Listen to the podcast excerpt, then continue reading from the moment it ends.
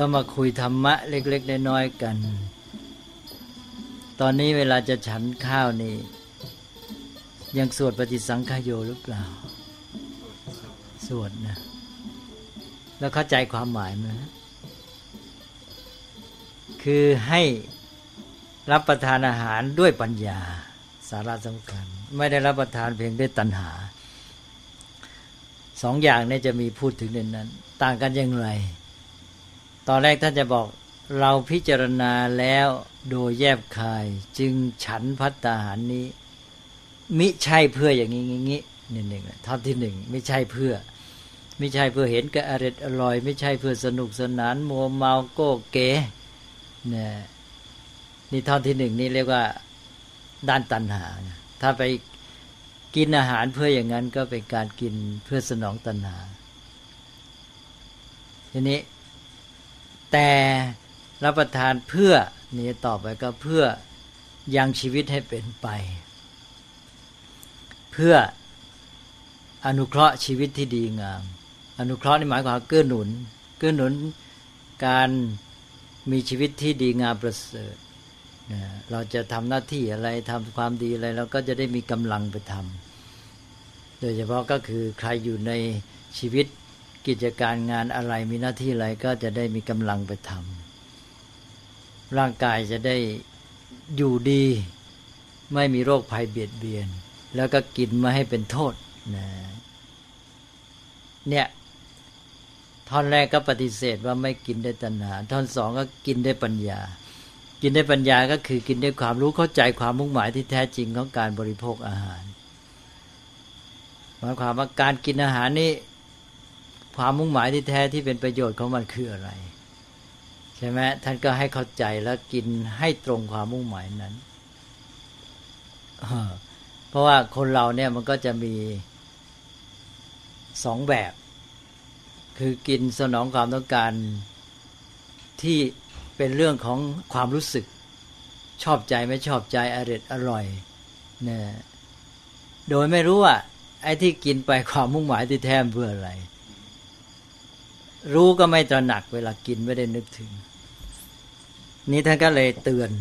เนี่ยเวลารับประทานอาหารก็เลยให้พิจารณาเป็นการฝึกการรับประทานอาหารนี่ก็เป็นเพียงตัวอย่างการเกี่ยวข้องบริโภคใช้สอยปัจจัยสี่ตลอดจนอุปกรณ์เทคโนโลยีทุกอย่างแหละคือที่เราเข้าไปเกี่ยวข้องที่นำมาใช้ประโยชน์ก็ต้องมีวัตถุประสงค์ที่แท้จริงซึ่งเป็นคุณค่าของมันเราพูดได้ว่าเป็นคุณค่าที่แท้จริงของสิ่งนั้นต่อชีวิตของเรานี้เวลาเราจะใช้อะไรเราก็ต้องจับให้ได้ยกตัวอย่างง่ายๆอย่างคนซื้อรถเนี่ยคุณค่าที่แท้จริงของรถคืออะไรแต่ว่าสำหรับคนเนี่ยมันจะมีอันหนึ่งมาเกาะมาประกอบซึ่งหลายคนเนี่ยจะไปเด่นที่อันนั้นไปเด่นที่ด้านความรู้สึกซื้อรถก็จะนึกถึงว่าเออเราต้องมีรถเมื่องั้นไม่โก้เนี่ยไม่มีแต่แสดงว่าเรานี่ด้อยกว่าเขาหรือว่าอยากจะให้เด่นอะไรเงี้ยโดยไม่ได้คิดถึงว่าไอ้ตัวรถที่แท้มันประโยชน์มันอยู่ที่ไหนอะไรประโยชน์ที่แท้ที่เรียกคุณค่าเนี่ยของรถคืออะไรอะไรนะเป็นยานพาหนะสำหรับให้เดินทางโดยสะดวกไปถึงที่หมายโดยรวดเร็วแล้วก็ควรจะมีคุณสมบัติประกอบเช่นความปลอดภัยความแข็งแรงทนทานใช่ไหมอันนี้ก็เมื่อมองเห็นคุณสมบัติที่แท้ความมุ่งหมายที่แท้เนี่ยมันต้องใช้ปัญญาการใช้อย่างนี้จะไม่พลาดแล้วการตัดสินใจก็จะได้ประโยชน์พอดีนะเพราะว่าไอ้ความมุ่งหมายอย่างไงที่แท้เนี่ยนะเมื่อเราเอาความมุ่งหมายที่เรารู้ด้วยปัญญาที่ตรงความจริงนี้ไปตัดสินมันก็จะเกิดความพอดีถึงได้ให้ยกตัวอย่างง่ายๆก็อาหารเนี่ยเป็นเรื่องประจำวันอย่างว่าถ้าเรารู้ว่าเรากินอาหารเพื่อให้ร่างกายแข็งแรงสุขภาพดีใช่ไหมอันนี้มันตรงความต้องการของชีวิตพอเรามองที่จุดนี้ เกณฑ์ตัดสินมันมีว่าอ๋อให้ร่างกายแข็งแรงสุขภาพดีต้องกินให้พอดีกับความต้องการของร่างกายหนึ่งมันก็จะจำกัดปริมาณอาหารที่บริโภคใช่ไหมฮะเออเรากินมากไปอร่อยอยู่แต่กินเข้าไปกินเข้าไปนี่กลับเป็นโทษต่อร่างกายเราก็ไม่กินเนี่ยเพราะว่าเป้าหมายมันอยู่ที่สุขภาพปริมาณอาหารก็พอดีสองประเภทอาหารเราก็เลือกอาหารที่เป็นประโยชน์กับร่างกายของเราเนี่ยเราก็ศึกษาว่าอาหารชนิดไหนบ้างที่ร่างกายต้องการกินแล้วจะเป็นประโยชน์ไม่เกิดโทษกับชีวิตของเราใช่ไหมเราก็ได้ประเภทอาหารที่พอดีอีกแต่ถ้าเราไม่มีเกณฑ์ตัดสินด้วยปัญญาที่รู้คุณค่าความมุ่งหมายที่แท้จริงนี้เราก็กินไปตามความรู้สึกเรียกว่าชอบใจไม่ชอบใจกินได้ปัญญานั่นคือด้วยความรู้ถ้าตรงข้ามก็กินตามความรู้สึกรู้สึกก็คือชอบใจไม่ชอบใจนะมันก็จะไม่มีขอบเขตกินตามอร่อยก็กินเข้าไปยังอร่อยก็กินนะและถ้าไม่อร่อยตรงข้ามไม่ยอมกินใช่ไหมทางทางที่ของนั้นมีประโยชน์แล้วไปกินของประเภทที่มันมาสนองความอยากและบางทีมันไม่ใช่แค่อร่อยนะนะเอาโก้เอาเก๋ใช่ไหมเพราะนั้นคนจำนวนมากเนี่ยกินสิ้นเปลืองเปล่าๆแล้วไม่ได้ประโยชน์เป็นปัญหาแก่โลกเนี่ยมากไม่ใช่เฉพาะแก่ชีวิตบุคคลนะสังคมเนี่ยเป็นปัญหามากหลายคนนี่กินลากินผลาญนะใช่เปล่านะกินอาหารมื้อละหมื่นก็มีแสนก็มีแล้วไม่เป็นประโยชน์กับร่างกายด้วยกินแล้วเป็นโทษเป็นพิษเป็นภัยแล้วก็เบียดเบียนกันสิเพราะว่าจะต้องใช้สิ้นเปลืองก็ต้องหาเงินแย่งชิงบางทีก็ต้องเอาเปรียบคนอื่นเนี่ยมนุษย์ที่มันมีปัญหามันเป็นมาจากเรื่องนี้มากโดยที่แท้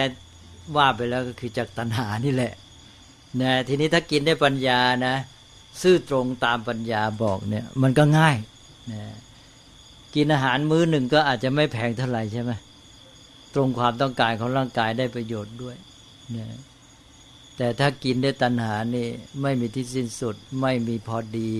ไม่รู้ขอบเขตเป็นโทษต่อชีวิตตนเองเป็นโทษต่อสังคมแย่งชิงเบียดเบียนกันมากขึ้นเพราะนั้นพระพุทธเจ้าก็สอนให้เราเนี่ยฝึกนี่คือการศึกษาเบื้องต้นในขั้นนี้เรียกว่าศีลนะการปฏิบัติต่อสิ่งแวดล้อมถูกต้องเป็นศีลเพราะยังไม่ใช่เรื่องในจิตใจโดยตรงแต่มันมาจากปัญญาและจิตใจด้วยคือเวลาเรามีชีวิตเนี่ยทางเดินการสัมพันธ์สิ่งแวดล้อมการแสดงออกพฤติกรรมทั้งด้านจิตใจทั้งปัญญามันต้องมาด้วยกันหมดแต่ตอนนั้นน่ะไอ้ตัวปรากฏการณ์มันอยู่ที่ด้านการสัมพันธ์สิ่งแวดล้อมไอ้ส่วนปัญญากับจิตใจเนี่ยเป็นตัวที่มันหนุนเพราะนั้นในเรื่องที่สัมพันธ์กับสิ่งแวดล้อมภายนอกเรื่องพฤติกรรมเนี่ยที่เกี่ยวกายวาจาไปแสดงออกทำอะไรเนี่ยท่านเรียกว่าด้านศีลนะฮะนี่การไปเกี่ยวข้องกับปัจจัยสี่รับประทานอาหารเป็นต้นเนี่ยก็เลยเป็นเรื่องศีล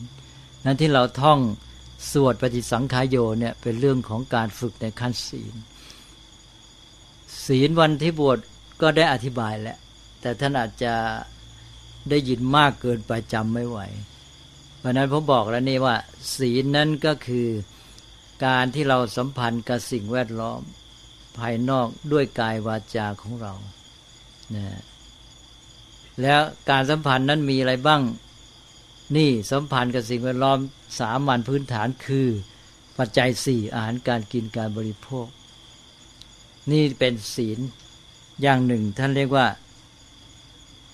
ปัจจยปฏิเสวนาปฏิเสวนาก็คือการเสพการบริโภคเสวนาเสพและปัจจัยก็ปัจจัยปัจจัยสี่แล้วก็สิ่งของเครื่องใช้เกื้อหนุนชีวิตน่ะปัจจัยว่าสิ่งที่เกื้อหนุนในที่นี้หมายถึงเกื้อหนุนชีวิตใช่ไหมเราต้องอาศัยมันไม่อาศัยมันเราก็แย่ yeah. นี่ด้านนี้ก็เป็นศีลประเภทหนึ่งในสี่อย่างศีลนั้นมีหมวดสี่หมวดสี่ประเภทด้านนี้สำคัญเรารับประทานอาหารก็ให้รู้ว่าที่แท้เพื่ออะไรแล้วรับประทานให้ตรงต่อไปเราก็ฝึก เราใช้เครื่องนุ่งห่มเรามีที่อยู่อาศัยเราจะซื้อรถซื้ออะไรต่างๆเนี่ยเครื่องใช้เราพิจารณาด้วยปัญญาว่าวัตถุประสงค์ที่แท้จริงที่มันจะเป็นประโยชน์กับชีวิตของเราแน่ๆนะคืออะไรแล้วเอาอันนี้เป็นหลักส่วนที่ว่าเรายังมีตัณหาบ้างอะไรแต่อะไรเป็นปุถุชนก็เป็นธรรมดาอย่าให้มันมาครอบงำเป็นใหญ่ให้มันเป็นรองต้องเอาไอ้ด้านที่หนึ่งที่เป็นเรื่องปัญญาเป็นของแท้เนี่ยให้ได้ก่อนนะฮะรายที่เหลือก็ประกอบพอเราได้หลักนี้เราจะมั่นใจแล้วเราจะไม่หลงเราจะระงับยับยั้งตัวเองได้ง่ายมีสติดีขึ้นงั้นเราก็หลงเพลิดเพลินไปตามกระแสนะกลัวจะน้อยหน้าคนอื่นกลัวจะไม่เด่นอะไรอะไรนะใช่ไหมเนี่ยเราก็ไม่ไม่มีชีวิตที่ดีงามแท้แล้วก็ทำให้เสียแก่สังคมไปด้วยก็อันที่หนึ่งก็เรื่องปัจจยปฏิเสวนาทีนี้เราสัมพันธ์กับสิ่งแวดล้อมยังมีเรื่องอะไรก็เรื่องตาหูจมูกลิ้นของเราเนี่ยตาดูหูฟังที่ได้ย้ำบ่อยๆดูเป็นฟังเป็นนะดูทีวีเพื่ออะไรมนุษย์ต้องการอะไรจากสิ่งเหล่านี้ก็ต้องการข้อมูลความรู้แล้วจะเป็นประโยชน์กับชีวิตใช่ไหมเราจะได้อยู่ได้ดีขึ้นเราจะได้พัฒนาชีวิตของเราเราจะได้ทันต่อสิ่งทั้งหลายปฏิบัติตามมันถูกแต่นี้บางคนดูแล้วไม่ได้ประโยชน์เลยไม่ได้ข้อมูลอะไรเพิ่มเลยได้แต่ความรู้สึกอย่างเดียวแล้วก็ลุ่มหลงไปถูกมันกล่อมมันชักมันจูงเกิดโทษกับชีวิตฉะนั้นเนี่ยท่านก็เลยเน้นว่าการสัมพันธ์สิ่งแวดล้อมด้านตาหูจมูกลิ้นกายเนี่ยก็ต้องให้ได้ประโยชน์มีสติคอยกำกับไว้แล้วก็คอยให้พิจารณาว่าเอ๊ะประโยชน์ที่แท้เราได้ไหมใช่ไหมคือโดยเฉพาะก็คือด้านปัญญาและความดีงามความไม่เสียหายนั่นก็ดูทีวีปั๊บต้องได้อันที่หนึ่งก็คือความรู้สองประโยชน์นะฮะคติธรรมอะไรต่างๆเหล่านี้ด้านที่จะไปลุ่มหลงเพลิดเพลินเราก็เอาแค่สนุกสนานหย่อนใจบ้างพอประมาณต้องมีสติคอยยับยั้งตัวเองอันนี้ก็เป็นศีลท่านเรียกว่าอินทรียสังวรนะศีลประเภทเมื่อกี้เนี่ยปัจจยปฏิเสวนานั่นเสพปัจจัยสี่อันนี้อินทรียสังวรเรื่องการใช้อินทรีย์ตาหูจมูกลิ้นกายแต่ความจริงนะท่านเลี้ยงอินทรียสังวรก่อนนะแล้วจึงมาข้ออื่นเพราะตาหูจมูกลิ้นเนี่ยมันใช้ตลอดเวลาแล้วก็อะไรอีกด้านอีกด้านหนึ่งก็คือด้านการอยู่ร่วมชุมชนการมีชีวิตในหมู่คณะในสถาบันองค์กรในหมู่บ้านอะไรแต่แต่ในโรงเรียนเลยเนี่ยชุมชนต่างๆมันจะมีวินัยใช่ไหมต้องอยู่ร่วมกันให้ดีแล้วก็มันจะมีระเบียบกฎเกณฑ์กติกาเพื่อการอยู่กันด้วยดีแล้วก็แต่ละคนก็จะได้ดำเนินชีวิตของตนก้าวไปในสังคมชุมชนนั้นอันนี้จะเรียกว่าเป็นศีลอีกประเภทหนึ่งเหมือนอย่างเรามาบวชเนี่ยมีศีลสองร้อยยี่สิบเจ็ดเนี่ยเป็นศีลประเภทนี้ชื่อพระท่านเรียกว่าปาติโมกขสังวรศีลจะไปอยู่ชุมนุมชนไหนแม้แต่ประเทศก็ต้องมีรัฐธรรมนูญใช่ไหมเนี่ยศีลประเภทนี้ก็สำคัญวางไว้เพื่อให้หมู่ชนนั้นอยู่กันได้ดีเมื่ออยู่กันได้ดีแล้วแต่ละคนนั้นเองก็จะได้ดำเนินชีวิตก้าวไปสู่จุดหมายจะได้พัฒนาตัวได้สะดวกคล่องตัวมันเกื้อกูลซึ่งกันและกันตัวเราเองก็ต้องเกื้อหนุนส่วนรวมให้ส่วนรวมอยู่ได้ดีไม่ไปเป็นส่วนประกอบที่ทำลายให้เกิดความเดือดร้อนเมื่อสังคมหมู่ชนอยู่ดีมันก็กลับเป็นสภาพแวดล้อมที่เอื้อให้เราทำอะไรได้คล่องตัวมันก็หนุนซึ่งกันและกันแล้วก็ศีลประเภทหนึ่งก็คือการประกอบอาชีพเนี่ยเรียกว่าสัมมาชีพหรือภาษาพระเรียกอาชีวปาริสุทธิศีลศีลคือความบริสุทธิ์แห่งอาชีพก็เราทำงานทำการหาอยู่ในโลกก็ต้องหาเลี้ยงชีพเป็นธรรมดาแต่การหาเลี้ยงชีพของเราก็หลักการเบื้องต้นคืออย่าสร้างความเดือดร้อนเวรภัยแก่ผู้อื่นให้เป็นอาชีพสุจริตแล้วก็ประโยชน์ต่อจากนั้นก็คืออาชีพที่ดีนั้นมันเป็นอาชีพที่มนุษย์สร้างขึ้นด้วยความต้องการความจำเป็นของมนุษย์เช่นว่าทำไมมีอาชีพแพทย์ก็เพราะว่าคนมีโรคภัยไข้เจ็บใช่ไหมเนี่ยทำไมมีอาชีพสถาปัตย์เนี่ยว่าต้องมีการก่อสร้างสิ่งโน้นสิ่งนี้ทำไมต้องมีวิศวกรรมศาสตร์มันก็ต้องมีเหตุผลทั้งนั้นนี่อาชีพแต่ละอาชีพเนี่ยก็มีไว้เพื่อแ ก้ปัญหาและสร้างสรรค์ประโยชน์สุขสังคมอย่างใดอย่างหนึ่งเราก็ทำอาชีพให้ตรงความมุ่งหมายนี้อย่าไปเห็นแก่ว่าจะได้รายได้อย่างเดียวต้องทำให้ได้วัตถุประสงค์ของอาชีพนั้นนะถ้าเราเป็นแพทย์เราก็ต้องคำนึงถึงอาชีพแน่แพทย์นี้เพื่อจะช่วยเหลือชีวิตมนุษย์ทำให้เขามีสุขภาพดีอันนี้เราต้องทำให้ได้วัตถุประสงค์นี้ถูกไหมฮะเนี่ยเพราะฉะนั้นหนึ่งไม่ก่อความเดือดร้อนเบียดเบียนหากินสุจริตไม่ทุจริตมันไม่ใช่แค่นั้นสองให้ได้วัตถุประสงค์ของอาชีพนั้นนะนะถ้าคนไม่เอาอย่างนั้นก็เอาแต่หาประโยชน์ส่วนตัวอย่างเดียวไม่คำนึงถึงคนอื่นใช่ไหมไม่คำนึงถึงวัตถุประสงค์ที่แท้ของอาชีพสามอะไรต่อไปอีกสามก็คือว่าชีวิตของเราส่วนใหญ่เนี่ยมันหมดไปเวลาเราใช้ไปกับเรื่องของการทำอาชีพเนี่ยเยอะวันวันหนึ่งเนี่ยหมดไปกับอาชีพเท่าไหร่เนี่ยอาชีพการงานวันหนึ่งเนี่ยยังประกอบอาชีพราชการในวันแปดชั่วโมงใช่ไหมเนี่ยสามในแต่อะไรนะฮะหนึ่งในสามของวันเลยแล้วไม่เฉพาะแค่ไปแค่ไปอยู่ที่ทำงานนะเดินทางอีกกลับรถอีกเตรียมตัวอาบน้ำอาบทาไปโอ้ตกลงมันกินเวลาชีวิตเราวันหนึ่งเยอะเกือบครึ่งหนึ่งเลยอันนั้นเราจะต้องเอาประโยชน์จากเวลาที่เสียไปชีวิตของเรานี่หมดไปกับมันจะต้องเกือบครึ่งเนี่ยเราทำไงจะให้ได้ประโยชน์เราก็ชีวิตของเราจะดีด้วยการฝึกพัฒนาตัวเองเราก็ใช้อาชีพเนี่ยเป็นแดนพัฒนาตัวเองนี่จะเป็นวิธีปฏิบัติที่ดีที่สุดเพราะว่าคนเราเนี่ยนะเมื่อประกอบอาชีพเป็นเนี่ยไม่ใช่สักแต่ว่าทำแล้วก็เลยฝืนใจแล้วก็สักแต่ว่าหากินหาเลี้ยงชีพแต่ทำด้วยความรู้เข้าใจว่าโอ้เราใช้เวลาไปกับอาชีพการงานเนี่ยมากและในอาชีพการงานเนี่ยนะที่จริงเราฝึกตัวเองตลอดเวลานะเราทำงานเนี่ยเราฝึกมือฝึกเท้าเราฝึกการสัมพันธ์กับเพื่อนมนุษย์เราฝึกจิตใจของเราว่าเราเจอสิ่งโน้นสิ่งนี้กระทบกระทั่งอะไรแต่อะไรเรารับได้ไหมเราแก้ปัญหาได้ดีไหมสัมพันธ์กับผู้อื่นได้ดีไหมใช่ไหมเรารู้จักพูดจักจาไหมนะแล้วก็จิตใจของเรามีความเข้มแข็งอดทนมีสมาธิมีสติในการทำงานไหมเรารู้จักแก้ปัญหาได้เรียนรู้หาความรู้ในเรื่องการงานให้ดียิ่งขึ้นปัญญาของเราจะได้พัฒนาไหมถ้าเราใช้อาชีพเนี่ยเป็นแดนพัฒนาตัวเองฝึกตัวเองได้เยอะเลยก็ยิ่งหาโอกาสเลยใช้อาชีพเนี่ยเป็นที่ฝึกตัวเองทำได้ความตระหนักรู้แล้วได้ประโยชน์ไม่งั้นแล้วหลายคนไม่ได้ประโยชน์จากอาชีพเวลาก็เสียไปเปล่าทั้งครึ่งคอนชีวิตนะแล้วก็นอกจากนั้นก็คือ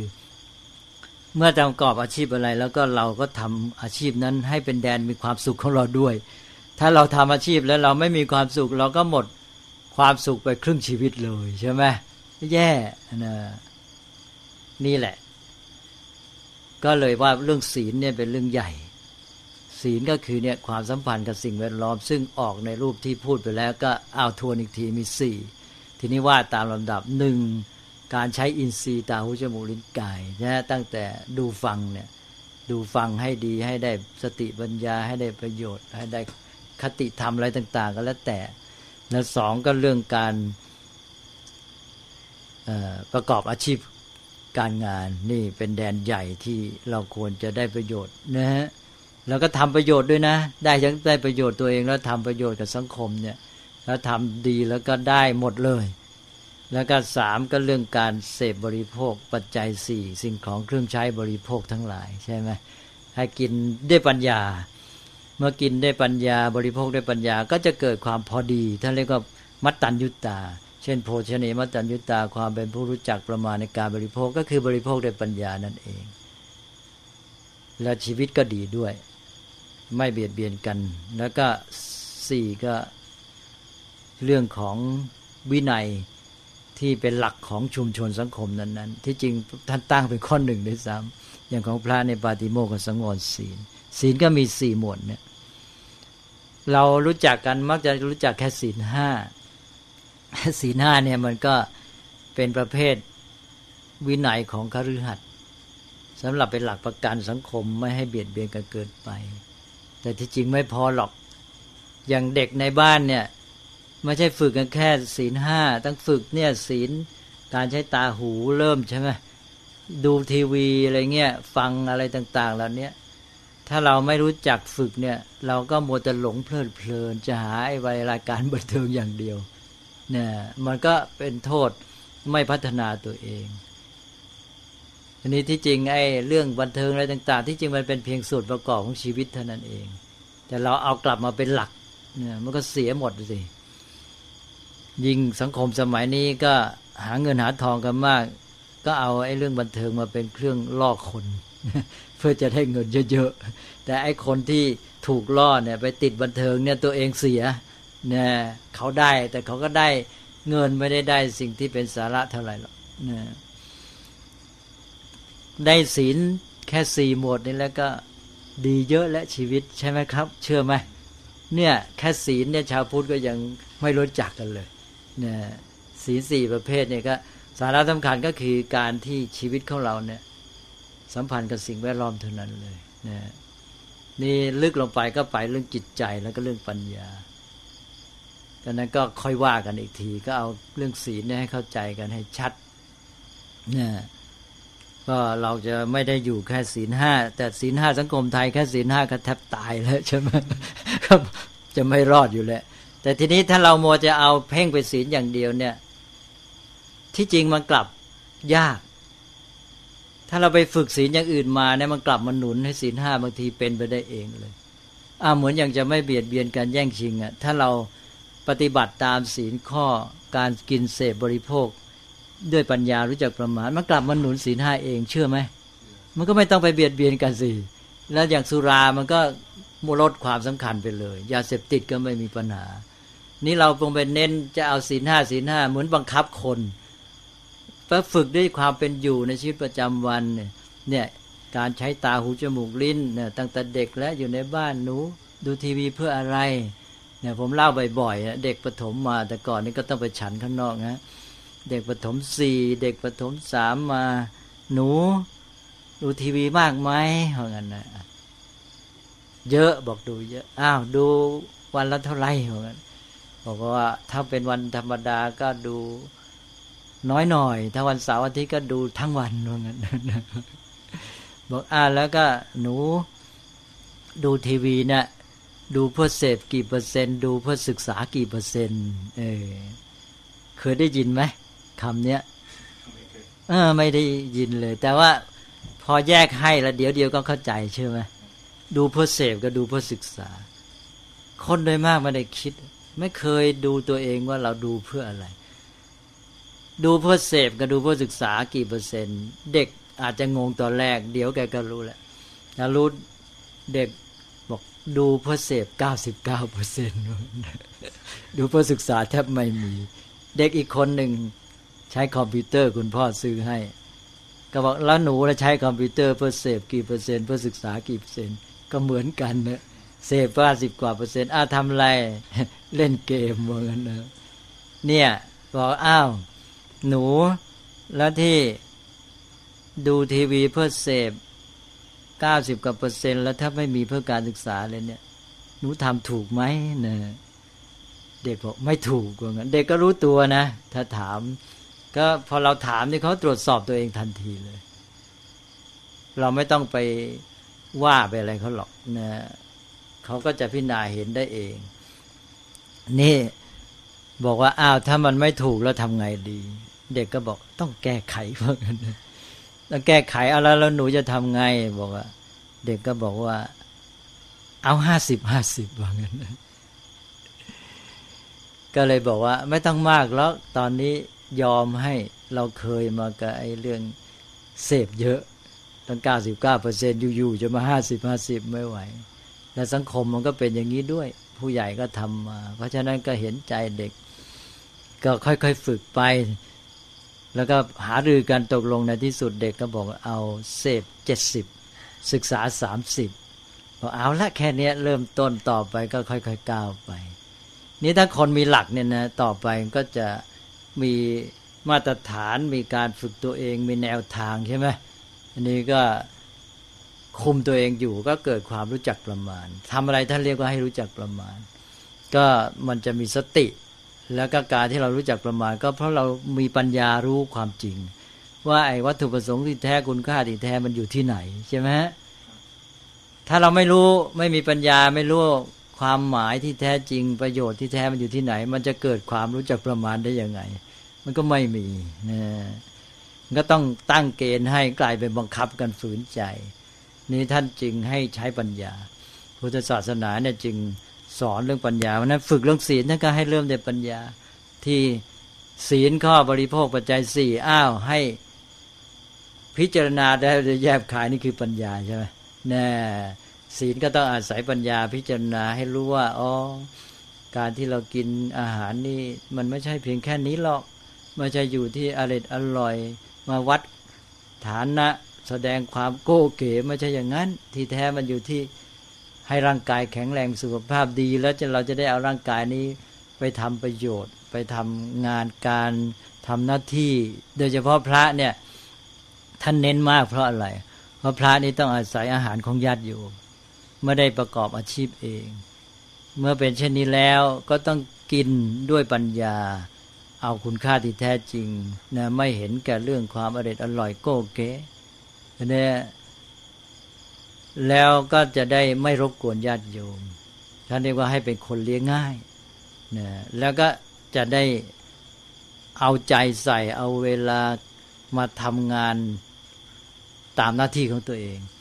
คือการศึกษาเล่าเรียนธรรมวินัยปฏิบัติเผยแผ่ธรรมไปใช่ไหมอันนี้มันก็โยงกันไปหมดแหละนั้นก็เรื่องปัจจัยสี่นี่เป็นเรื่องใหญ่ชีวิตของคนเราเวลานี้เราจะเห็นว่าแม้ว่าโลกเจริญก็ไม่มีหลักในเรื่องเหล่านี้นะยิ่งมายุมาล่อกันให้เสพบริโภคให้มากแล้วถือเป็นดีไปนะแล้วที่จริงเกิดโทษกับชีวิตมากกว่าจริงไหมเดี๋ยวนี้เกิดโทษกับชีวิตและสังคมมากเพราะการเสพบริโภคเนี่ยนะที่เรียกบริโภคนิยมนะเป็นปัญหามากมายนั้นการทำอะไรก็หนึ่งคำนึงถึงประโยชน์ที่แท้ทำอะไรเมื่อเกิดประโยชน์ที่แท้เกิดเป็นคุณสมบัติแก่ชีวิตก็คือทำให้ชีวิตของเรามีคุณภาพดียิ่งขึ้นอันนี้ท่านถือว่าเป็นประโยชน์ที่แท้ไม่ใช่ว่าทำอะไรเพื่อประโยชน์ตนไม่ใช่หมายความผลประโยชน์ได้เงินทองมากถ้าเงินทองมากนั้นมันไม่เกิดผลแก่ชีวิตที่ทำให้ชีวิตดีขึ้นมีคุณภาพดีขึ้นท่านไม่ถือว่าเป็นประโยชน์อ่ะนะเพราะตัวคนเรามันก็อยู่ที่ตัวเราชีวิตของเราใช่ไหมนี่ถ้าชีวิตของเรามันดีขึ้นมีคุณภาพดีขึ้นมันก็เรียกว่าเป็นประโยชน์ตนเพราะฉะนั้นประโยชน์ในทางพระศาสนาที่ท่านเรียกประโยชน์ตนเนี่ยหมายถึงการที่ชีวิตของเราดีงามยิ่งขึ้นมีคุณภาพดีขึ้นเช่นมีปัญญาดีขึ้นมีความสามารถมากขึ้นมีความเพียรพยายามแข็งแกร่งขึ้นอย่างเงี้ยเรียกว่าประโยชน์ตนแทนที่ท่านจะไปมองว่าได้โน่นได้นี่ได้โน่นได้นี่มันที่จริงบางทีไม่ได้เป็นเป็นประโยชน์เลยมันกลับทำลายประโยชน์ด้วยซ้ำนั่นคนจับไม่ถูกเพราะนั้นความเข้าใจเกี่ยวกับคำว่าประโยชน์ตนเนี่ยต้องชัดนะประโยชน์ตนที่แท้ก็คือเนี่ยการที่ชีวิตของเรามันดีขึ้นมีความสามารถมากขึ้นปัญญามากขึ้นเนี่ยทำอะไรได้ดีขึ้นเนี่ยมีคุณภาพต่างๆทุกด้านดีขึ้นเนี่ยก็เสริมมันเข้าไปอย่างเงี้ยได้ประโยชน์ตนประโยชน์ตนแบบนี้มันไม่เสียกับคนอื่นเนี่ย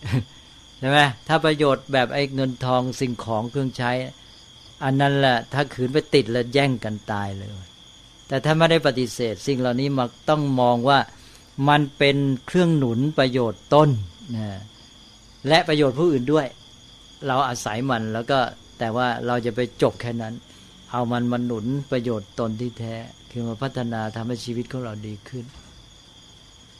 อันนี้ประโยชน์ตนก็จะไปหนุนประโยชน์ผู้อื่นเมื่อเรามีความสามารถมีความดีมีปัญญามากขึ้นเราก็ช่วยคนอื่นได้ดียิ่งขึ้นนะประโยชน์ตนที่แท้ประโยชน์ผู้อื่นก็ไปได้ด้วยกันอันนี้อย่างการบริโภคปัจจัยสี่ก็เลยขอเพิ่มอีกนิดหนึ่งเนี่ยอย่างเราใช้เสื้อผ้าปัจจัยสี่เอาละหนึ่งเราก็คำนึงถึงประโยชน์ความมุ่งหมายที่แท้เมื่อกี้นี้พูดถึงอาหารนี่อย่างเครื่องนุ่งห่มแล้วใช้เพื่ออะไรท่านก็มีได้ท่องหรือเปล่ากันเนี่ยท่านตั้งที่จริงต้องท่องครบสี่ปัจจัยเลยนะปฏิสังขายโยสำหรับอาหารก็นิโสปิณฑปาตัง ถ้าใช้เครื่องนุ่งห่มก็ปฏิสังขายโยนิโสจีวรัง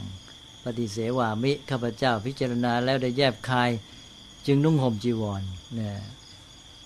แล้วก็ที่อยู่อาศัยก็เหมือนกันคนเดี๋ยวนี้ก็เพราะต้องการโก้แสดงเด่นยิ่งใหญ่เนี่ย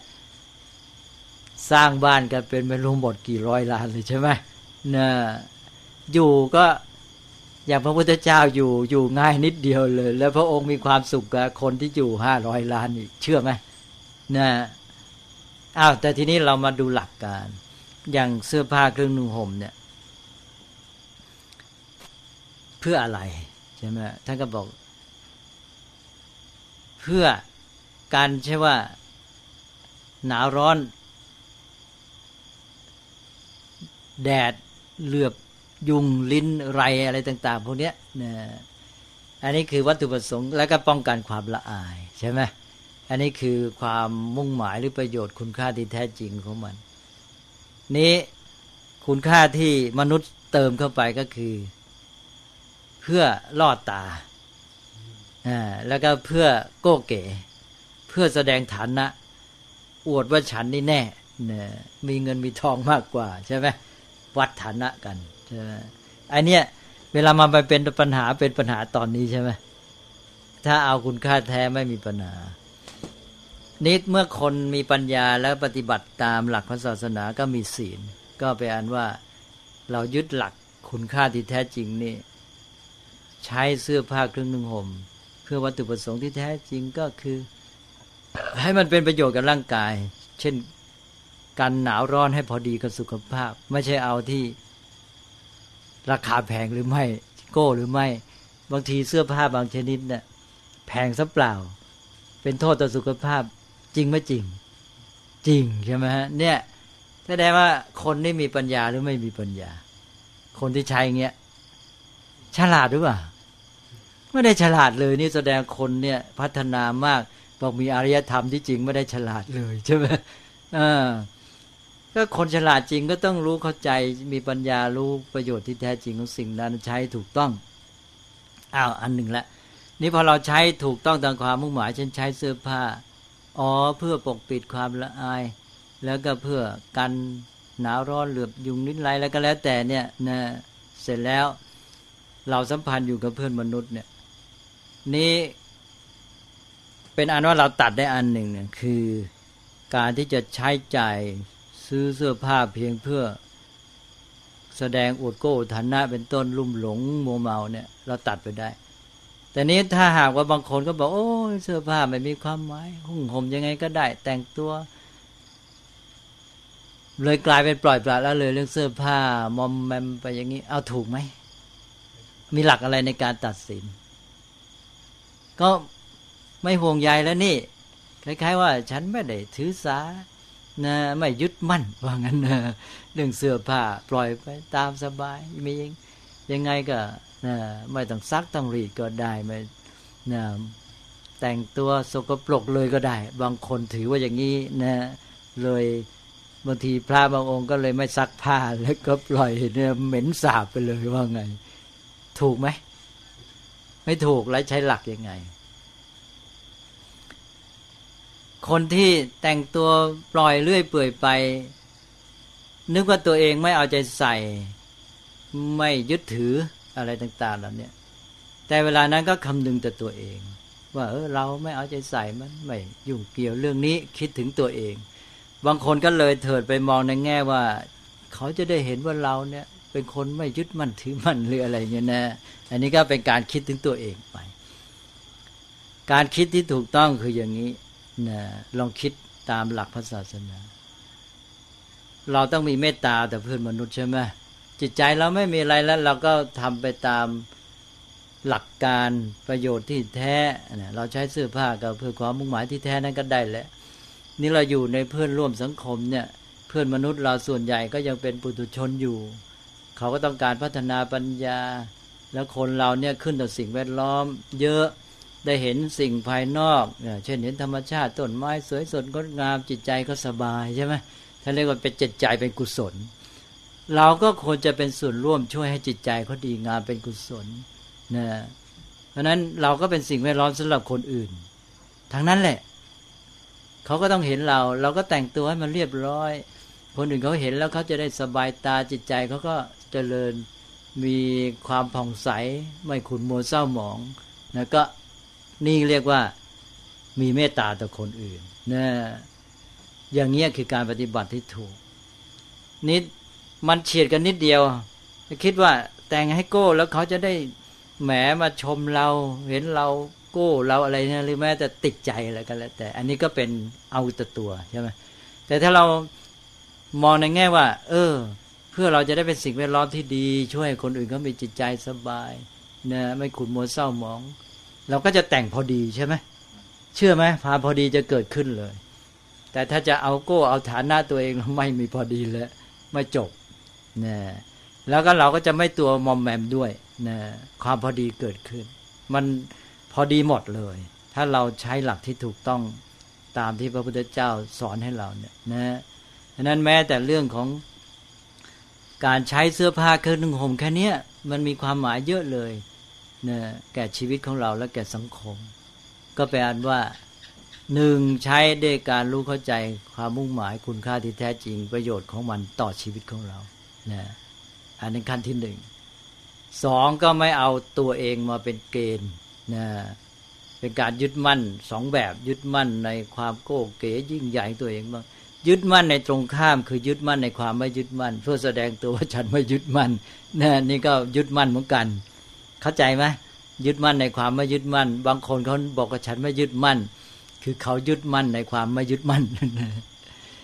นี่ตัดไปคือว่าไปตามปัญญาที่รู้ความจริงเนี่ยเราเห็นแก่เพื่อนมนุษย์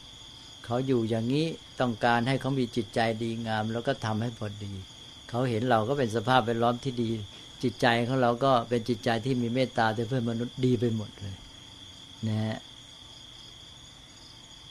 เขาก็ได้เราก็ได้ใช่ไหมจิตใจแบบเนี้ยจิตเป็นจิตใจที่ดีงามนั่นก็วางจิตใจให้ถูกแม้แต่เสื้อผ้าเครื่องนุ่งห่มแต่งตัวแล้วเรื่องอื่นๆก็เหมือนกันนะฮะอย่างที่เราฝึกกันอย่างให้เพราะทางพระท่านถือว่าชีวิตของเราเนี่ยเป็นชีวิตในการฝึกจะดีได้การฝึกอย่างทำไมพระท่านสอนให้นั่งให้เรียบร้อยแม้แต่พูดก็ให้มีประนมมืออะไรเงี้ยมันเป็นการฝึกตัวเองถ้าไม่ได้หมายความว่าจะมุ่งว่าพระผู้ใหญ่นี่จะเอาความเคารพกราบไหว้ต้องการแสดงตัวใหญ่โตหรืออะไรไม่ใช่อย่างนั้นนะก็มองให้ถูกว่าการไหว้เนี่ยก็เหมือนกันเพื่อหนึ่งก็ฝึกตัวเราอ้าวฝึกนิสัยในความอ่อนโยนในความไม่แข็งกระด้างแล้วก็เวลาเราประนมมือไหว้เนี่ยเราต้องสำรวมตัวเองมีความเข้มแข็งเราบางทีเราจะพูดเราต้องร่างกายของเราต้องแกว่งไกวโยกเยกอะไรต่างๆไปเราก็ต้องฝึกฝึกเพื่อให้เกิดความมั่นคงนะอันนี้ถ้าเราปล่อยตัวไปเราก็เลื่อยเปื่อยแล้วเราก็ไม่รู้ตัวถ้าเรียกว่าเกิดเป็นวาสนาที่ไม่ดีวาสนาก็คือการสั่งสมอบรมหรือทำให้มันเป็นลักษณะประจำตัวขึ้นมาจากความเคยชินวาสนานี่ไม่ใช่คำดีนะเนี่ยทางพระท่านบอกว่าให้แก้ไขวาสนาให้ละวาสนาแต่คนไทยกลับชอบวาสนานะบอกคนนั้นวาสนาดีคนนี้วาสนาไม่ดีพระอรหันต์ละวาสนาหมดเลยเนี่ยพระพุทธเจ้าละได้หมดพระอรหันต์ทั่วไปยังละได้ไม่หมดสิ้นเหลือไอ้ที่มันติดลึกๆเล็กๆน้อยๆเนี่ยเช่นท่าทางการพูดอะไรเงี้ยท่านเรียกว่าวาสนาคือการที่เคยอย่างไรเคยชินอย่างไรแล้วก็ติดมาเนี่ยใช้ถ้อยคำอย่างนั้นอย่างนี้เนี่ยนี่ถ้าคนที่มีสติดีก็จะมาปรับปรุงตัวเองคอยพัฒนาสติมันจะช่วยกำหนดอ๋อจุดนี้เรายังบกพร่องจุดนี้เรายังเผลอไปแล้วก็พยายามแก้ไขปรับนั้นวาสนานะทางพระสำหรับมีไว้สำหรับแก้ไขท่านไม่ใช่ไว้เอาไว้แข่งแข่งขันนี่คนไทยนี่บอกจะไปแข่งอะไรก็แข่งได้จะไปแข่งบุญแข่งวาสนาท่านไม่ได้เอาไว้แข่งท่านว่าไว้สำหรับแก้ไขปรับปรุงเหมือนกันอย่างความเคยชินของเราเนี่ยเราก็ปรับปรุงซะแก้ไขทีนี้ถ้าเราไม่รู้ตัวเราก็ปรับปรุงไม่ได้นี่การที่เรามีระเบียบวินัยหรือวิธีปฏิบัติในการอยู่ร่วมกัน การสำรวมอะไรต่างๆเนี่ยก็เป็นการฝึกในเรื่องพฤติกรรมให้จิตใจของเรามาช่วยแล้วพอเราควบคุมอยู่เราจะมีความเข้มแข็งยิ่งขึ้นนั่นก็อย่างการที่ว่าเวลาไหว้เนี่ยแทนที่จะเอามือไปเที่ยวโวกเวกโวกเวกแกว่งไปโน่นไปนี่ใช่ไหมแล้วก็พูดอย่างมั่นใจเลยใช่ไหมพูดสำรวมแล้วก็กายวาจาตั้งเป็นหลักมั่นไปเลยนะอย่างทหารเขาก็ต้องฝึกใช่ไหมมีวินัยแต่วินัยของทหารเนี่ยแสดงความเข้มแข็งข่มศัตรูแต่ของพระนี่มีความเข้มแข็งข่มกิเลสด้วยกันดังนั้นเราก็ต้องเข้มแข็งเหมือนกันก็เข้มแข็งในทางที่เป็นหลักที่ทำให้เกิดความมั่นใจทำให้คนอื่นนี่มีความสบายใจนะไม่ใช่ไปทำให้เขาเกรงกลัวแต่ว่าก็คือฝึกตัวเองนั้นอย่างการไหว้การกราบพระท่านไม่ได้มาถือในการแข่งกันว่าไหว้เพื่อจะแสดงว่าเขาสูงเขาเหนือกว่าเราเนี่ยอันนี้เป็นเรื่องของทิฏฐิมานะในหมู่มนุษย์นั้นนะมันเข้ามาในพระศาสนาแล้วก็ไม่ได้มองในแง่นี้นะหนึ่งอย่างการไหว้การกราบก็เป็นเรื่องของการที่จะช่วยให้สังคมเนี่ยมันมีความเป็นระเบียบเรียบร้อยใช่ไหมตอนที่พระพุทธเจ้าบัญญัติเรื่องการไหว้ท่านก็เล่าไว้พระพุทธเจ้าบอกถ้าตรัสกับภิกษุทั้งหลายเนี่ยบอกว่าเออเราอยู่กันเนี่ยมันไม่มีการแสดงความเคารพกราบไหว้กันมันก็ไม่ดีเนี่ยมันควรจะมีระเบียบกติกาในเรื่องนี้อ้าวทีนี้จะเอาเกณฑ์อะไรใช้ในการที่ว่าใครจะไหว้ใครพระพุทธเจ้าก็ถามความเห็นของพระนะองค์นี้ก็ตอบว่าเอาตามวรรณะสิพระเจ้าข่าว่างั้นนะถ้าองค์ไหนมาจากวรรณะกษัตริย์ก็สูงหน่อยองค์ที่วรรณะต่ำมาจากวรรณะสูตรมาจากวรรณะแพทย์ก็ต้องไหว้ว่างั้นนะถ้าคนไหนมาจากวรรณะแพทย์วรรณะสูตรก็ไหว้แต่ตัวเองต้องไปไหว้วรรณะกษัตริย์วรรณะพราหมณ์อะไรเงี้ยพระพุทธเจ้าก็อ้าวฟังไว้แล้วพระพุทธเจ้าก็ถามองค์โน้นอ้าวท่านว่ายังไงอีกองค์ก็บอกว่าเอาตามคุณธรรมในใจที่ได้บรรลุนะองค์ที่เป็นโสดาก็ไหว้องค์ที่เป็นอนาคามีอรหันต์องค์ที่เป็นปุถุชนก็ไหว้องค์ที่เป็นอริยะอะไรเงี้ยนะเออพระพุทธเจ้าก็ส่งฟังถามองค์นั้นทีองค์นี้ทีให้ความเห็นและในที่สุดพระพุทธเจ้าก็ลงมติบอกเอาตามลำดับปูดก่อนหลังไม่ต้องว่าใครเหนือกับใครทั้งนั้นไม่ว่าวรรณะหรือว่าคุณธรรมภายในเอาตามสังคมภายนอกก็วรรณะใช่ไหมเนี่ยก็ถือชนชั้นพระพุทธเจ้าไม่เอาอยู่แล้วนี่เอาตามคุณธรรมภายในนี่มันเรื่องของสังคมกติกาเพื่อให้มนุษย์อยู่ร่วมกันขืนไปรอดูว่าใครบรรลุธรรมชั้นไหนแล้วทำไงล่ะครับดูออกไหมเถียงกันตายเลยนะไม่มีมาตรการเรื่องวินัยเป็นเรื่องของสมมติข้อตกลงในทางสังคมสมมติแปลว่ามติร่วมกันข้อตกลงวางไว้เอาอะไรเป็นเกณฑ์เราทำเพื่อความดีงามของสังคมชุมชนเราไม่ได้มาวัดใครสูงใครต่ำนะเพราะฉะนั้นการไหว้ของพระสงฆ์เนี่ย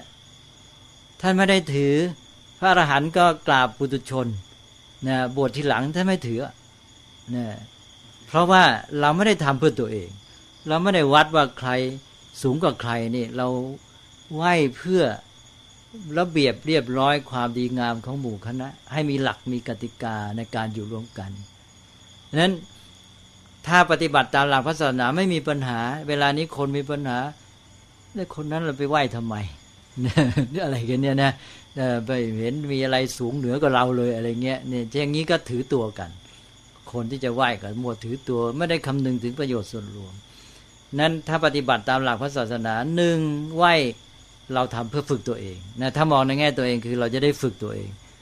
เราไม่มีความเย่อหยิ่งพยองอะไรทั้งนั้นนะเราก็ไหว้โดยถือกติกาที่วางไว้เป็นหลักแล้วก็หนึ่งฝึกตัวเองสองเพื่อความดีงามของสังคมชุมชนสามประโยชน์ที่ลึกลงไปก็คือว่าคนที่ได้รับตกลงให้อยู่ในสถานะได้รับการไหว้เนี่ยถ้าสังคมปฏิบัติถูกต้องมันจะเป็นเครื่องช่วยคุมเขาเขาจะต้องระวังตัวประพฤติให้ดีให้เหมาะสมกับฐานะนั้นใช่ไหมให้ควรกับฐานะที่เป็นที่เคารพหรือเป็นที่ไหว้ของคนอื่นนี้ท่านก็มีมาตรการว่าถ้าประพฤติตัวไม่ดีจริงๆให้สงฆ์ตกลงกันไม่ไหว้ นะอย่างนี้เป็นต้นตกลงกันเลยวางมติแต่ปกติจะไม่ปฏิบัติเป็นสุดตัวแต่ท่านให้สิทธิ์ให้แนวทางไว้แล้วนะถ้าเขาประพฤติตัวไม่ดีจริงๆนะคือในตามปกติมันก็เอาไอ้การไหว้เนี่ยเป็นเครื่องคุมเขาไว้เหมือนกันนะเสร็จแล้วถ้ามันแย่จริงๆก็ลงมติไม่เอาด้วยเลยนะนี่ก็เป็นเรื่องของการใช้ระเบียบกติกาหลักเกณฑ์ในการอยู่ร่วมกันของสังคมเนี่ยมาเป็นเครื่องที่จะช่วยฝึกคนไปด้วยนะเราก็อาศัยเก็บเกณฑ์เนี่ยด้วยความรู้เข้าใจทำเพื่อส่วนรวมแต่ตัวเองเราก็ได้ฝึกไปมันก็เป็นการเกื้อหนุนซึ่งกันและกันชีวิตของบุคคลกับสังคมก็ก้าวหน้าไปด้วยกันอย่างนี้ก็คือทำทั้งประโยชน์ตนและประโยชน์ผู้อื่นไปพร้อมกันนะเนี่ยก็เลยเราก็ท่านก็ให้เราฝึกตัวอยู่เรื่อยๆเราก็ไม่มัวถือเรื่องนี้ถ้าเราทำใจถูกนั้นเราก็ไม่ค่อยมีปัญหากันเรื่องเหล่านี้สิ่งเหล่านี้ก็เป็นสำคัญใช่ไหมวางใจผิดนิดเดียวยุ่งเลยใช่ไหม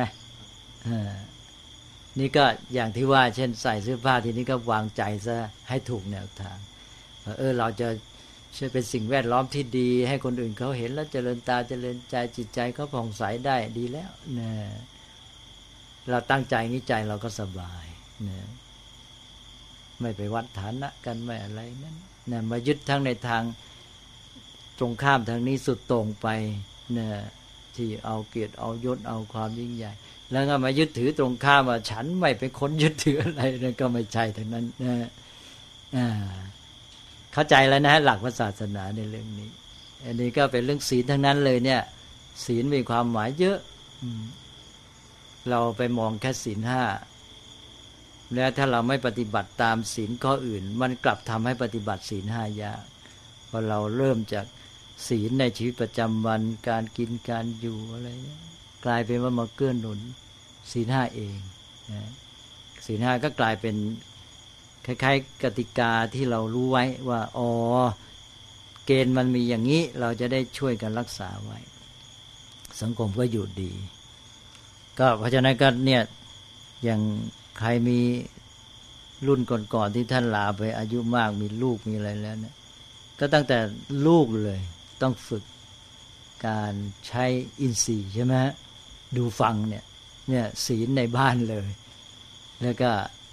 การกินอาหารบริโภคใช้ปัจจัยสี่เนี่ยทุกคนต้องฝึกอย่างนั้นเลยศีลประเภทนี้ดีแท้ๆเลยแล้วก็เป็นการศึกษาเบื้องต้นที่คนไม่ค่อยนึกนึกว่าจะไปเรียนหนังสือไปอ่านได้เยอะๆอะไรอันนั้นนึกว่าเป็นการศึกษาการศึกษาคืออะไรคือการทำให้ชีวิตมันดีงามขึ้นมีคุณภาพดีขึ้นใช่ไหมถ้าไปเรียนหนังสืออ่านหนังสือแล้วมันคุณภาพชีวิตมันก็ไม่มีคุณภาพดีขึ้นมันจะเป็นการศึกษาได้ยังไงนะแต่เรากินอยู่นี่แหละถ้าเรากินเป็นดูฟังเป็นคุณภาพของชีวิตดีขึ้นทันทีใช่ไหมนะมันก็จึงเป็นการศึกษาก็ดูว่าคนมีการศึกษาไหมคือคนที่เป็นอยู่ได้ดีไหมนะมีความสามารถที่จะดำเนินชีวิตที่ดีได้หรือเปล่านะอ่าวันนี้ก็คุยกันพอสมควรแล้วนี่คุยเรื่องพื้นฐานวันนี้เรื่องศีลนะแต่ก็หลักก็เข้ามาอยู่ที่ว่าจะเป็นศีลหรืออะไรก็ตามอยู่ที่การฝึกตัวเองเราก็เลยตั้งใจเพราะนั้นพระพุทธเจ้าท่านก็จะสอนให้เราตั้งใจว่าเราจะฝึกตัวเองเราจะพบจะเห็นจะเจออะไรก็ใช้เป็นเครื่องฝึกตัวเองยิ่งถ้าดียิ่งกว่านั้นก็คือเราทำตัวให้เป็นคนที่พร้อมที่จะรับสิ่งที่จะเป็นประโยชน์เข้ามาก็เลยทำให้ทำลายความถือตัวนะอยู่ร่วมกับผู้อื่นได้ดีพร้อมที่จะรับฟังเขาอะไรแต่อะไร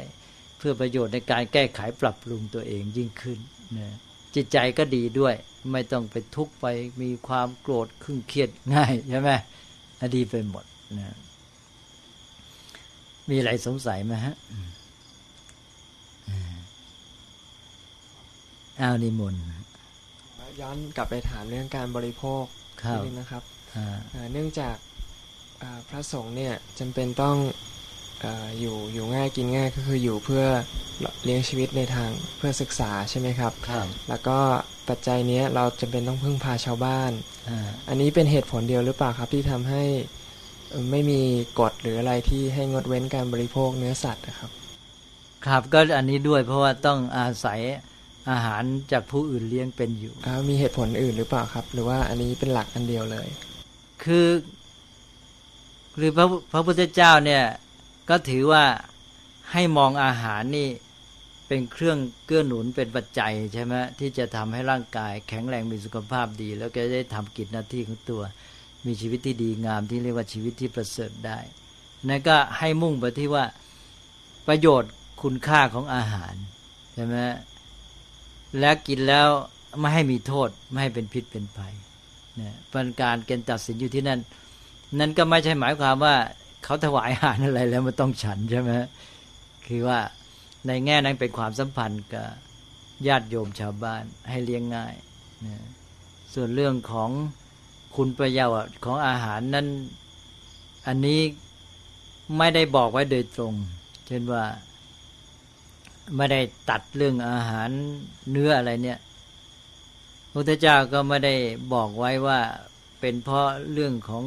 คุณค่าอาหารหรือเปล่าไม่ได้ตรัสไว้นะแต่ตรัสในแง่ที่เห็นเป็นรูปธรรมภายนอกง่ายๆนะแต่ว่าหลักการก็คือว่าชาวบ้านกินอยู่ยังไงก็กินอยู่อย่างที่เขาเป็นนะแล้วก็ถ้าว่ากันไปก็เรียกว่าถ้าใช้คำอย่างที่ท่านพุทธทาสใช้ท่านใช้คำว่าอาศัยส่วนเกินของเขาว่างั้นนะนี่คล้ายๆอย่างนั้นนะแต่ว่าที่จริงมันก็เป็นการเกื้อกูลโดยซ้ำชาวบ้านแม้จะไม่เกินเขามีเขาก็มาแบ่งปันมาเกื้อหนุนพระเพราะเห็นว่าพระเป็นผู้ที่ดีงามเป็นแบบอย่างแล้วก็ทำคุณประโยชน์กับสังคมโดยเฉพาะดำรงธรรมะไว้ให้แก่สังคมนะแล้วท่านก็ทำกิจหน้าที่ของท่านท่านจะได้ไม่กังวลก็เลยไม่ให้ท่านต้องมามีภาระเรื่องนี้ก็เลยชาวบ้านก็ต้องกินต้องอยู่อยู่แล้วก็เลยช่วยรับภาระอันนี้มาเลยนะก็แบ่งไปให้ก็อันนี้ก็เป็นเรื่องของท่านเน้นในแง่ของความสัมพันธ์ในการอยู่ร่วมกันนะแล้วก็กินอยู่ไปตามอาหารที่มนุษย์เขาเป็นอยู่กันทั่วไปนะที่ท่านถามนี่มีเจาะจงในแง่ไหนหรือเปล่าคือในฐานะที่ตอนที่เคยเป็นฆราวาสนะครับผมรู้สึกว่าการบริโภคเนื้อสัตว์เนี่ยมันเป็นการสนับสนุนทางอ้อมครับแล้วก็เลยรู้สึกว่าอย่างบางคนที่เราศรัทธาเนี่ยก็ส่วนหนึ่งก็เห็นมาจากการที่เขางดเว้นการรับประทานอย่างนี้ด้วยเหมือนกับเขา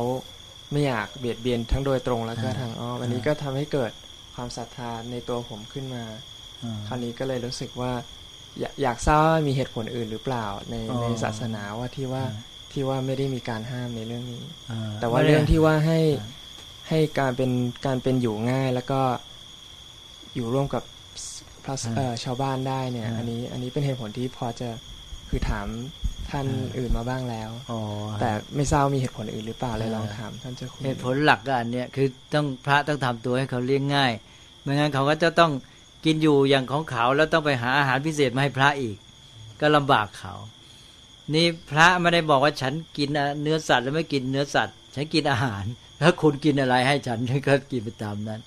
ถ้าคุณเลิกกินเนื้อสัตว์ก็ฉันกินตามที่คุณมีฉันก็พลอยกินมังสวิรัติไปด้วยใช่ไหมคือพระเนี่ยไม่ได้บอกว่าฉันกินอาหารประเภทไหนที่จริงจะถามพระว่าท่านฉันเนื้อสัตว์ไหมพระตอบงั้นก็ไม่ไม่ถูกเหมือนกันว่าฉันหรือไม่ฉันเนี่ยก็ก็แล้วแต่คุณจะให้กินอะไรมีอะไรกินก็กินไปตามนั้นแต่ถ้าคุณเกิดไม่กินเนื้อสัตว์ขึ้นมาถ้าพระก็ไม่ได้ฉันเนื้อสัตว์ไปด้วยเช่นธรรมดาไปเลยมันเป็นไปเองนั้นถ้าว่าตามนี้แล้วถ้าพระบอกไม่ฉันเนื้อสัตว์นะและญาติโยมเขายังกินเนี่ยญาติโยมก็ลำบากต้องไปจัดอาหารพิเศษมานะแต่นี้ในกรณีที่พระพุทธเจ้าก็จะกันไว้อีกว่าถ้าหากว่าทำมาเพื่อพระโดยตรงท่านห้ามเลยนะเพราะฉะนั้นจึงมีศีลบัญญัติไว้ไงถ้ารู้ได้เห็นได้ยินหรือแม้แต่ระแวงสงสัยว่าเนื้อสัตว์นี้เขาทำมาเพื่อตนฉันแล้วเป็นอาบัติเลยนี่นี่ก็เนี่ยเนี่ยไอ้จุดเนี้ยที่เป็นตัวที่ กันไว้เลยใช่ไหมฮะว่าถ้าทำเพื่อให้พระนี่ฉันไม่ได้แต่ถ้าเขากินกันอยู่นะเขาก็กินแกงนี้กันอยู่แล้วในบ้านแล้วเขาก็ตักมาให้สองสามช้อนถวายพระถ้าพระบอกฉันฉันไม่ได้ญาติโยมก็เกิดเกรงใจพระขึ้นมาอีกต้องไปเที่ยวสารละวนวุ่นวายไปหาอีกใช่ไหมฮะนี่ท่านตัดกรงนี้ต่างหากก็เลยวางไว้สองชั้นชั้นที่หนึ่งคือกินอยู่อย่างที่ชาวบ้านเขากินอยู่เขามีอะไรให้ก็ฉันไปสองแต่ถ้าเขาทำมาเพื่อตัวเองห้ามนี่พอไหมแค่นี้อ่าพอแล้วพระเจ้ากันไปแล้วนะทีนี้ก็แปลว่าไอ้เรื่องพระจะฉันเนื้อสัตว์หรือไม่เนี่ยมันเป็นไปเองตามประชาชนนั้นสมัยพระเจ้าอโศกเนี่ยก็แน่นอนค่อนข้างแน่นอนอย่างน้อยที่วังของพระเจ้าอโศกว่าพระก็พลอยไม่ได้ฉันเนื้อสัตว์ไปด้วยคือพระมีหน้าที่สอนอยู่แล้วนี่ไม่ให้เบียดเบียนอะไรใช่ไหมเมื่อเขาไม่เบียดเบียนเขาเว้นแล้วเขากินอย่างอื่นพระก็พลอยไปด้วยฉันไปตามนั้นนี่ในพระเจ้าอโศกในวังเนี่ยพระเจ้าอโศกพอนับถือพุทธศาสนาแล้วท่านไม่เบียดเบียนสัตว์ต่อมาท่านจารึกไว้ในศิลาเล่าไว้บอกว่าเวลานี้ที่ในวังเนี่ยยังมีการฆ่าเนื้อตัวหนึ่งแล้วก็นกอะไรตัวหนึ่งวันละอย่างละหนึ่งเท่านั้นหมายความลดหมดแล้วแล้วต่อไปเนี่ยก็จะหมดไม่ฆ่าเลยนี่แสดงว่าพระก็มีหน้าที่สอนให้เขาไม่ไม่เบียดเบียนเมื่อเขาเว้นแล้วเขาเป็นอยู่ยังไงพระก็เป็นไปตามเองในด้านนี้คือมันกลับมามีผลต่อกันไปเองพระน่ะไปสอนเขาไม่ให้ฆ่าเพราะเขาไม่ฆ่าพระอดเองใช่ไหมนี่มันเป็นไปเองนะไม่ใช่พระจะไปเรียกร้องฉันไม่ฉันนะว่างั้นนะแล้วก็คุณจะกินไงก็กินของคุณไปอะไรอย่างเงี้ยนะแต่คุณต้องทำอย่างนี้ให้ฉันอย่างนี้ก็แย่ดีอ้าวก็ท่านก็ไม่ทำเองแล้วจะให้ฉันทำเนี่ยตัวเองก็ไม่หาอาหารเองไม่ทำอาหารเองและเวลาเขาทำให้ก็จะต้องเรียกร้องว่าต้องทำอย่างนั้นอย่างนี้พระพุทธเจ้าอย่างนี้ต้องถือว่าทรงคิดรอบคอบแล้วไหมใช่ไหมฮะเป็นแต่เพียงว่าพระนั่นเองแหละไปทำยังไงซื่อตรงหรือเปล่าเท่านั้นแหละปัญหามันจะอยู่ที่พระนี่แหละก็เอาไปว่าปล่อยไปตามที่ประชาชนเขาเนี่ยเป็นไปเป็นอยู่แต่ก็สอนเขานี่ปัญหามันอยู่ที่หนึ่งพระไม่ได้สอนไม่ได้ให้ธรรมะเนี่ยแล้วก็ทำตัวให้เขาเลี้ยงง่ายในความสัมพันธ์ซึ่งกันและกันให้ด้วยกันทั้งสองฝ่ายญาติโยมเขาให้วัตถุปัจจัยอามิตรพระก็ให้ธรรมะไปไปไปกระชักยาวมีอะไรสงสัยไหมฮะอ้าวนิมนต์พอดีพรุ่งนี้ที่บ้านผมจะนิมนต์ไปครับแล้วจะให้ผมเทศผมก็นึกอยู่ว่าผมจะเทศเรื่องการพัฒนาคนนะครับแล้วผมจะโยงมาเกี่ยวกับด้านต้องใช้ปัญญาพัฒนาคนใช่ไหมครับใช่เพราะเราต้องรู้ว่าอะไรดีไม่ดีอะไรเป็นประโยชน์จะโยงไปที่ศรัทธาแต่คือผมยังไม่ยังไม่ค่อยเข้าใจว่าจะเอาอะไรมาเป็นตัวเชื่อมโยงกันนะครับอ๋อศรัทธาก็หมายความว่าตอนนี้ปัญญาเรายังไม่พอเรายังไม่เต็มที่ใช่ไหมเราก็ต้องอาศัยความรู้ประสบการณ์ของท่านผู้อื่นศรัทธามันจะเป็นตัวเนี้ยพอเราเห็นว่า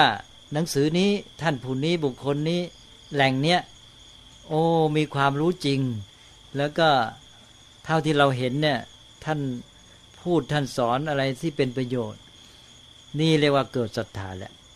พอเกิดศรัทธาเราก็จะมีเป้าหมายมีแนวทางว่าเราจะไปเอาความรู้ประสบการณ์จากที่ไหนแล้วเราก็จะมีกำลังมีความเข้มแข็งที่จะเอาจริงเอาจังใช่ไหมถ้าเราไม่เห็นแหล่งที่จะได้ความรู้เราก็เหนื่อยๆแล้วเราไม่เชื่อถือไม่มีกำลังบางทีก็เลยย่อท้อในการหาความรู้หาปัญญานี่พอเราเชื่อโอ้ท่านผู้นี้พูดมีเหตุมีผลเท่าที่เราได้ฟังมานี่ท่านพูดจริงทั้งนั้นพอเชื่ออย่างนี้ใช่ไหมเราก็มีกำลังใจที่จะฟังต่อไปศึกษาเพิ่มเติมนะฮะก็เลยศรัทธาก็มาหนุนนั่นจึงบอกว่าปัญญาเป็นเป้าหมายแต่ว่าปัญญาจะเกิดขึ้นได้ยังไงถ้าต้องอาศัยปัจจัย ต่างๆมาช่วยโดยเฉพาะเมื่อเรายังไม่มีปัญญาของตัวเองอาศัยปัจจัยภายนอกตัวเชื่อมก็คือศรัทธาศรัทธาก็มาช่วยให้เราเนี่ยมีเป้าว่าจะไปหาจากแหล่งไหนแล้วมีกำลังที่จะเอาจริงเอาจังนะเข้าไปหาเข้าไปฟังเข้าไปสอบถามเข้าไปค้นคว้าก็เลยก้าวไปในปัญญายิ่งขึ้นทั้งได้แหล่งได้เป้าหมายแล้วทั้งได้กำลังเข้มแข็งที่จะเอาด้วยนะเข้าใจนะศรัทธาก็เป็นตัวที่จะโยงเราเข้าสู่ท่านเรียกว่าปรโตโฆสะหรือกัลยาณมิตรนะแล้วก็อยู่ที่จิตสำนึกของเราด้วยนะถ้าเรามีจิตสำนึกในการฝึกตัวเองว่าโอ้เราจะชีวิตดีงามประเสริฐได้ด้วยการฝึกตัวเองนะนั่นเราก็จะมีไอ้แนวคิดท่าทีต่อสิ่งต่างๆนะเปลี่ยนไปเลยสิ่งที่เราเคยจะต้องทำเรารู้สึกแหมมันฝืนใจลำบากนะสิ่งที่ยากแล้วไม่อยากทำเลยเป็นทุกข์ทีนี้พอมาเกิดจิตสำนึกในการฝึกตัวเองแล้วมันอยากเจอมันอยากเจอไอ้ที่ว่ายากนะลองมันดูเนี่ยเราจะได้ฝึกมันเยอะๆเราจะได้ยิ่งได้มากนะเราก็จะเกิดคติว่ายิ่งยากยิ่งได้มากอะไรมันง่ายมันก็ไม่ได้ฝึกเท่าไหร่ใช่ไหมมันไม่ได้ทันได้คิดได้อะไรเพียรพยายามมันก็ผ่านไปซะแล้วนี่อะไรมันยากมันต้องใช้ความเพียรต้องใช้กำลังใจต้องใช้ความเข้มแข็งอดทนต้องใช้สมาธิต้องใช้ปัญญาคิดอะไรมากนะต้องลงมือทำได้ทักษะเนี่ยได้หมดเลยนั้นอะไรยากนี่กว่าจะผ่านไปได้นี่เราพัฒนาเยอะนั้นแน่นอนว่ายิ่งยากยิ่งได้มากแต่ว่าเราเกิดหรือยังกับจิตสำนึกนี้นะถ้าเกิดจิตสำนึกในการฝึกตนแล้วกันเนี่ยจะมาจะเป็นสุขจากการเจอปัญหาและสิ่งที่ยากถ้าคนไม่มีจิตสำนึกนี้เจออะไรต้องทำหน่อยท้อใจและฝืนใจและทุกข์ใจนะพอทุกข์ใจแล้วทีนี้มันก็ใจที่จะทำมันก็ไม่มีแล้วสักแต่ว่าทำทีนี้มันก็ไม่ค่อยได้ผลมันก็เสียหมดใจตัวเองก็ไม่เป็นสุขทำสิ่งนั้นก็ไม่ได้ผลแต่พอใจเราเข้มแข็งเรานึกว่าที่ทำนี่ยากนี่เราจะได้เยอะดิใจมันเต็มใจขึ้นมามันทำมันเป็นสุขได้แล้วก็ได้ผลดีด้วยเนี่ยก็เรื่องเนี้ยมันเป็นหลักพื้นๆนะจะได้ประโยชน์เยอะท่านเห็นไหมพอจะเอาไปพูดได้ ก็หลักพระพุทธเจ้าหลักใหญ่อยู่นี่เนี่ยเรื่องฝึกเนี่ยมนุษย์เนี่ยเป็นสัตว์ที่ฝึกได้เราต้องฝึกและจะดีด้วยการฝึกธรรมชาติมนุษย์อยู่ที่ตรงเนี้ยเราก็ใช้มันให้เป็นประโยชน์นะจริงไหมที่ว่าเนี่ยจริงนะมนุษย์นี่ดีที่ฝึกนะถ้าไม่ฝึกแล้วไม่ได้เรื่องเลยอ่ามีอะไรไหมครับถามบางทีผมเห็นในงานแต่งงานเนี่ยนะครับในงานรดน้ำสังเห็นพระสวดเจริญพุทธมนต์ขณะที่คู่บ่าวสามรดน้ำสังเนี่ยมันผิดไหมครับเนี่ยอ๋อเจริญพุทธมนต์ขณะที่กำลังรดน้ำสังอยู่อ๋อผมเจอบ่อยมากครับเลยคืออันนี้อาจจะมาพัฒนาขึ้นทีหลังมั้งเนี่ยแต่ก่อนไม่มีทีนี้พระท่านอาจจะเริ่มขึ้นมาโดยการเผลอแล้วก็เลยทำตามๆกันไปแต่ถ้ามองว่าเอาเป็นการแสดงความปรารถนาดีให้พรเขาโดยโดยมองไปในแง่ความสุขความเจริญทั่วไปซะก็มันก็ไม่ถึงกับผิดอ่ะแต่ว่าอาจจะเป็นคล้ายๆว่ามันมันอาจจะสร้างธรรมเนียมใหม่ที่ไม่ค่อยจะดีนักนะแต่ก็ไม่ได้เสียหายอะไรอ่ะพอดีรู้สึกว่าเหมือนพระไปเป็นรู้เห็นเป็นใจกับคนรักกันอะไรเงี้ยก็ก็นั่นแหละก็เลยทำให้มองได้หลายแง่ไงแต่ก็เมื่อมันมีแล้วก็ต้องวางใจให้ถูกเกิดทำขึ้นมาแล้วก็วางใจไปว่าเพื่อให้เขามีความสุขความเจริญเนี่ยเหมือนอย่างเนี้ยแต่มันไม่ถึงกับเหมือนทีเดียวอย่างทหารออกศึกเนี่ยเขาก็นิมนต์พระไปพรมน้ำมนต์บางคนก็ติเตียนว่าพระทำไมไปพรมน้ำมนต์ให้ทหารออกศึกใช่ไหมนั่นก็มองได้หลายแง่มองในแง่หนึ่งก็มองเป็นกลางๆว่าพระเนี่ยมีเมตตาปรารถนาดีท่านไม่ได้หมายความว่าจะให้ไปฆ่าทางโน้น แต่หมายความต่อบุคคลที่ท่านกำลังเกี่ยวข้องเฉพาะหน้าเนี่ยเหมือนอย่างเขามาลาเนี่ยบอกผมจะไปศึกสงครามแล้วก็เป็นพระก็กับญาติโยมก็ต้องไปใช้พรเออขอให้รอดปลอดภัยไปดีนะนี่ก็เขามากันจำนวนมากก็เป็นกองทัพก็ไปพรมน้ำมนต์ก็หมายถึงสำหรับตัวเขานะให้เขามีความสุขสบายมีความปลอดภัยเป็นเรื่องของเขาแต่ว่าไอ้เขาไปทำหน้าที่เนี่ยเราไม่เกี่ยวก็ต้องตั้งใจแค่นี้จะพอเห็นได้ไหมฮะก็ต้องจัดแบ่งให้ถูกไม่ใช่ว่าแกไปลบเขานี้นะฆ่าให้ได้เยอะๆนะให้อะไรอย่างเงี้ยไม่ใช่อย่างนั้นเนอะเนอะก็แปลว่าตั้งความปรารถนาดีเมตตาต่อผู้นั้นนั้นอีกนิดนึงครับคือว่าขอหลักปฏิบัติสั้นๆในเรื่องของการทำให้การทำงานเป็นแดนแห่งความสุขที่หลวงพ่อพูดว่าให้มีความคิดว่าอยู่ในใจว่ามีการพัฒนาตัวแล้วก็ทำให้เรามีกำลังใจแต่พอจะมีหลักสั้นๆแบบพอจะเอาฉุกเฉินเอาว่าฉุกเฉินผมเจอสภาพอย่างเงี้ยแล้วทำให้เราท้อเนี่ยหลวงพ่อมีหลักสั้นๆที่ช่วยให้ลึกสติไว้ว่าทำยังไงบ้างก็ได้หลายอย่างก็อย่างหนึ่งก็คือเรื่องการเรียนรู้ไงหมายความว่าเจออะไรมันก็เป็นการเรียนรู้หมดใช่ไหมเจออย่างอย่างยกตัวอย่างบ่อยๆอย่างหมอนะหมอกับพยาบาลนะต้องเจออารมณ์ท่านเรียกว่าเป็นอนิจจารมณ์ที่ไม่น่าสบายใจก็คนไข้มาหน้าตาก็เจ็บป่วยใช่ไหมบางทีก็ร่างกายร่องแรงอะไรต่างๆเนี่ยมันเป็นภาพที่ไม่น่าสบายตาสบายใจแล้วคนไข้มาเขาก็เจ็บปวดหรือเพื่อนญาติคนไข้เขาใจไม่ดีมีทุกข์เนี่ยบางทีเขาก็ยิ้มไม่ออกนี่ถ้าเราไปมองในแง่จะเอาตามที่ชอบใจไม่ชอบใจมันก็ต้องขัดใจใช่ไหมก็มองได้หลายอย่างมองในแง่เมตตากรุณานั่นก็อย่างจะได้ช่วยเหลือเขาอะไรแต่ทีนี้มองอย่างก็คือมองได้เรียนรู้ใช่ว่าเราอยู่ในโลกเนี่ยเราจะเห็นคนต่างๆมีอาการลักษณะต่างๆกันมีการพัฒนาระดับต่างๆกันเราได้เห็นคนนี้เป็นอย่างนี้คนนั้นเป็นอย่างนี้ได้เรียนรู้ทางนั้นเลยนะก็เรียนรู้ว่าโลกเป็นอย่างเงี้ยชีวิตคนเป็นอย่างนี้ลักษณะคนต่างๆกันนั่นอย่างนอกจากเรียนรู้ก็คือต่อจากนั้นก็คือว่าเราอาจจะได้มาพัฒนาตัวไปด้วยเป็นบททดสอบใช่ว่าอ้าวเราเนี่ยจะรู้ว่าเราฝึกตัวเองได้ผลแค่ไหนก็ดูที่เจอบททดสอบไอ้เจ้านี่มาแล้วทดสอบเราก็แล้วจะเราจะผ่านไหมใช่ไหมมองเป็นบททดสอบก็ได้เนี่ยก็เรียนรู้แล้วก็เป็นบททดสอบแล้วเป็นแบบฝึกหัดได้ทั้งนั้นนะผมเคยยกตัวอย่างเรื่อยมีเพื่อนคนหนึ่งสมัยเรียนด้วยกันนี่ตึกอยู่ที่ท่าพระจันทร์เนี่ยนี่เวลาชั่วโมงว่างท่านก็นั่งที่หน้าต่างก็มองไปที่ท่าพระจันทร์แถวนั้นคนเดินเยอะเหลือเกินสมัยนี้ยังเยอะหรือเปล่าไม่รู้น่ะควักไขว่ไปหมดท่านนั่งดูแล้วท่านก็นั่งหัวเราะอ้าวถามว่าทำไมหัวเราะบอกว่าคนมันต่างๆกันเดินก็ท่าทางไม่เหมือนกันคนนั้นเดินท่าทางนี้คนนี้เดินท่าทางงั้นหัวเป็นอย่างงั้นแขนเป็นอย่างนี้ขำว่างั้น ก็เลยมองโลกเป็นขำไปหมดเลยคือเห็นคนเป็นไปต่างๆกันทีนี้ถ้าท่านมองนะ